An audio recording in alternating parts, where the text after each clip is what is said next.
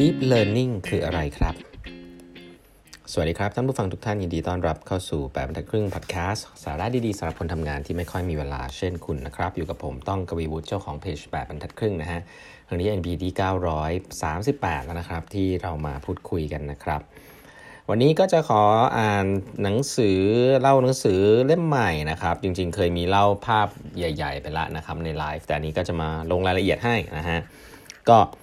เป็นหนังสือที่ผมคิดว่าผู้บริหารแล้วก็คนทำงานทุกคนควรอ่านนะครับแล้วก็เอาไปเล่าสู่กันฟังในองค์กรนะครับหนังสือเล่มนี้มีชื่อว่า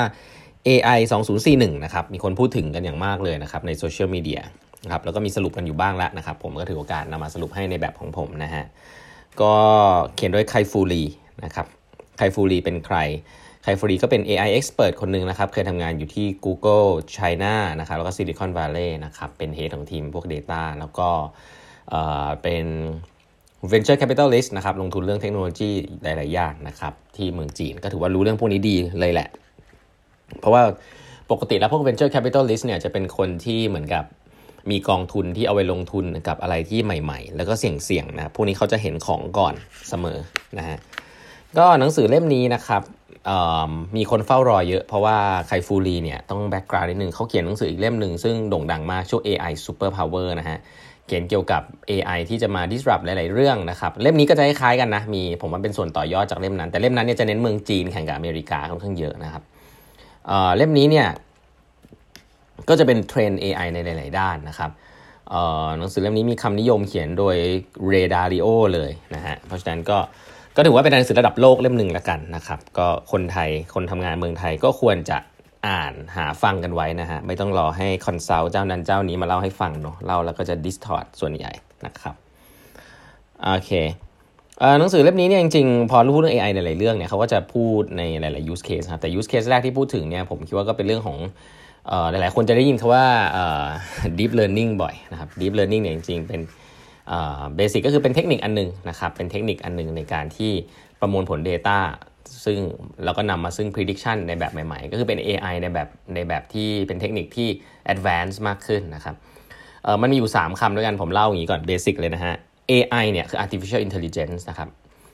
AI นี่ก็คือคอมพิวเตอร์แหละครับคอมพิวเตอร์ที่มันฉลาดหน่อยนะครับบางที่เนี่ยเขาบอกเครื่องคิดเลขนี่ก็เป็น AI นะครับก็คือเราไม่ต้องคิดเองเรากดๆแล้วมันก็ทำให้เรานะนี่ก็เรียก AI ได้นะครับแค่ว่าอาจจะยังไม่ได้ฉลาดมากนะครับ AI เนี่ยที่เป็น rule base นะเขาเรียกว่า rule base rule base คืออะไร rule base คือต้องโปรแกรมทุกอย่างให้มันนะครับ ต้องโปรแกรมทุกอย่างให้มัน เช่น ถ้าเราลองนึกภาพเราอยากจะสร้างอัลกอริทึมนะครับ ที่บอกว่าภาพเนี้ยเป็นหนูหรือเป็นเป็นเป็นแมวนะภาพเนี้ยเป็นแมว แยกระหว่างแมวกับสุนัขอย่างนี้เป็นต้นนะครับ ถ้าเป็น AI ที่เป็น rule base เนี่ยเราก็จะต้องมานั่ง identify แล้วว่ารูปรูปหนึ่งถ้าจะเป็นแมวจะต้องหน้าตาเป็นยังไง เช่น มันจะต้องมีหนวดนะนะมันจะต้องมีขนนะครับต้องมีตาสองข้างมีหูสองหูนะฮะมีสี่ขาตัวเล็กนะครับเพราะว่าถ้าตัวใหญ่จะกลายเป็นเสือไปอะไรเงี้ยก็ใส่ rule base เข้าไปทั้งหมดครับ ถ้าเกิดมีทุก condition ก็คือแมวอะไรแบบนี้เป็นต้น ซึ่ง วิธีนี้เนี่ยเป็นวิธีที่ทำกันมานานนะครับเขาเรียกว่า rule base rule base AI ซึ่งไม่ได้ผิดแล้วครับ ในหลาย use case ก็ใช้กันได้ดีนะครับ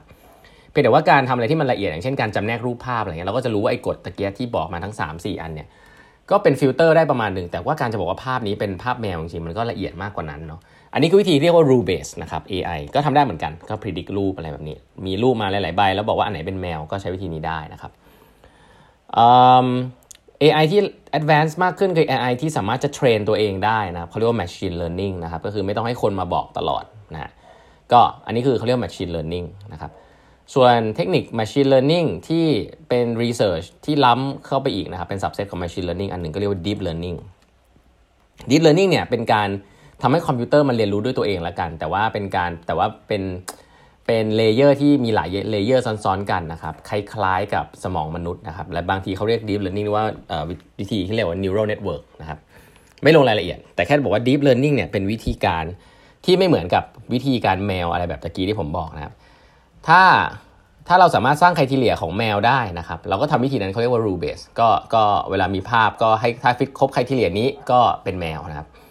แต่อีกแบบหนึ่งก็คือ เราไม่ต้องสร้าง criteria ให้กับคอมพิวเตอร์ครับแต่คอมพิวเตอร์จะสร้าง criteria ขึ้นมาเอง แต่เราต้องมี Data มหาศาลนะครับ เช่น คุณมีรูปแมวนะคุณมีรูปหมานะครับ ประมาณ 1,000 รูป แล้วคุณก็บอกคอมพิวเตอร์นะครับบอกว่าใส่ใส่อันนี้เข้าไปในคอมแล้วบอกอันนี้รูปแมวอันนี้รูปแมวอันนี้รูปหมาอันนี้รูปหมา คุณจะนึกภาพออกเนอะมันเหมือนเป็นการพอดกราฟว่าเออคอมพิวเตอร์ก็จะรู้ว่าถ้าเป็นลักษณะแบบนี้เป็นแมวลักษณะแบบนี้เป็นหมานะครับ แล้วพอมีข้อมูลเยอะๆเนี่ยมันก็เหมือนกับว่ามันจะเริ่มหา criteria บางอย่างได้ ที่อยู่ใน sample sample size ทั้งหมดที่เราใส่เข้าไป ก็จะเห็นว่าต้องใช้ Data เยอะมันถึงจะ relevant นะครับ มันคล้ายกับการถ้าใครเรียนเลขมา มันเหมือนเป็นการพอดกราฟ x y ไปเรื่อยๆนะครับจนกระทั่งคุณเห็นเทรนด์มัน แล้วคุณก็ลากเส้นนะครับที่เป็นเทรนด์ที่ x y เหล่านั้นมันเกาะกลุ่มกัน แล้วก็ลากเส้นเพื่อทำสมการอะไรสักอย่างหนึ่งนะครับ ก็เพื่อหาตัวแปรของสมการนั้นๆ ซึ่ง อันนี้คือวิธีของเลขนะครับ Deep Learning ก็เป็นแบบนี้ครับเพียงแต่ว่ามันไม่ได้เป็นแบบสมการ 2 ตัวแปร y เท่ากับ x บวก c เนาะมันเป็นสมการอาจจะแบบร้อยตัวแปรอะไรเงี้ยซึ่งคนทำไม่ได้ แต่ว่าเครื่องทำได้นะครับ เพราะฉะนั้นเครื่องก็อาจจะสร้างสมการอะไรที่ซับซ้อนขึ้นมา ว่าถ้าจะ predict ว่าแมวหรือสุนัขภาพพวกนี้คืออะไร มันก็จะสร้างกริทึมของมันขึ้นมาเอง อันนี้คือ deep learning นะครับ แล้วก็เป็นเทคนิคที่ใช้เยอะมากในพวก visual image ต่างๆนะครับ แล้วก็เทคนิคพวกนี้มันก็ค่อนข้างจะ deep learning เนี่ย จริง ๆ แล้ววิธีการคิดอันนี้ไม่ได้เพิ่งมีเนาะแต่ว่าสิ่งหนึ่งซึ่งทำให้ deep learning มัน work ในยุคนี้ก็คือ computing power ที่เพิ่มขึ้นมหาศาลนะต้องบอกว่า use case AI เนี่ย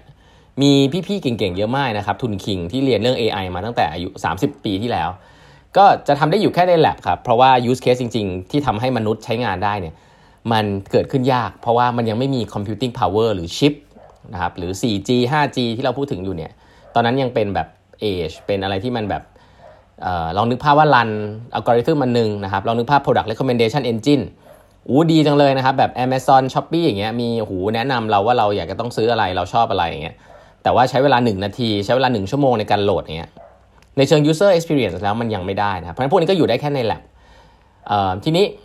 breakthrough ในหลายเรื่องไม่ว่าจะเป็นเรื่องของ computing power ทั้งซอฟต์แวร์แล้วก็เรื่องของเครือข่ายต่างๆเนี่ยมันทำให้เรื่องเหล่านี้มัน breakthrough มากขึ้นนะครับแล้วก็การมี Data มหาศาลเนี่ย ก็ทำให้การทำให้เกิดข้อมูลที่เขาเรียกว่าเอามาใช้ได้เยอะนะครับ แล้วก็ computing power ที่ relevant มากขึ้น ที่เยอะมากขึ้น ก็ทำให้เกิดเทคนิคต่างๆ อย่างที่เล่าให้ฟังนะครับ เพราะเทคนิคพวกนี้เนี่ยมันมีมานานแล้วแต่ว่ามันมันเอามาใช้ได้มากขึ้นเพราะ computing power นะครับในยุคนี้ เพราะฉะนั้นผมบอกว่า AI เนี่ยมันเก่งนะ deep learning เนี่ยมันเก่งทางด้านอะไรครับมันเก่งทางด้านที่มันทำให้ไอ้ภาพตะเกียนี้ยที่ผมบอกเนี่ยมันสามารถจำแนกได้โดยอัตโนมัติ โดยที่เราไม่ต้องไปบอกมันใช่ไหมครับ แต่ว่าสิ่งหนึ่งก็คือมันจะผิดพลาดถ้าเรามีข้อมูลน้อยนะครับอันนี้คือคีย์เลยการทำ machine learning หรือการทำพวก deep learning เนี่ยต้องใช้ข้อมูลปริมาณมหาศาลนะครับซึ่งถ้าเกิดคุณเรียนธุรกิจที่มีข้อมูลมหาศาลเนี่ยดีเลยครับธุรกิจรีเทลอะไรแบบนี้ แต่ถ้าคุณมี data data point น้อยเนี่ยคุณอาจจะต้องใช้ rule base นะครับใช้สมองคุณคิดเองว่าเออมันจะต้องใช้คุณทีอะไรบ้าง ใช้ imagination ใช้ creativity ของคุณในการในการสร้างกฎขึ้นมานะครับอันนี้ก็ ก็ไม่ได้บอกว่าอันไหนดีกว่าอันไหนเนาะอันไหนมันยำกว่าอันไหนขึ้นกับ use case นะครับ แค่จะบอกว่าข้อดีข้อเสียของมันก็คือว่า ถ้าเป็น deep learning ใช้ AI brain เนี่ยต้องใช้ data เยอะมากนะครับ huge amount of data เลยถึงจะ work นะ ถ้า data น้อยนี่ไม่ work แต่ถ้าเป็น human brain นะครับที่เราใช้ rule base ใช้อะไรที่มันแบบง่าย ๆ เข้ามาใช้มนุษย์คิดเนี่ยไม่ต้องใช้ data เยอะนะครับ แต่มันก็จะ intuitive นะครับบางทีแล้วมันก็อาจจะไม่ถูกต้องก็เป็นได้นะมี bias มีอะไรแบบนี้เป็นต้น เพราะฉะนั้นเรื่องแรกเรื่อง AI ก็ฝากไว้คือคำว่า deep learning นะครับ มันก็มีหลาย ๆ ส่วนที่เดี๋ยวจะมาแปะให้ฟังในหนังสือเล่มนี้ครับ วันนี้เวลาหมดแล้วนะครับ ฝากกด subscribe กันทักพึ่ง podcast ด้วยนะฮะแล้วพบกันใหม่พรุ่งนี้นะครับ สวัสดีครับ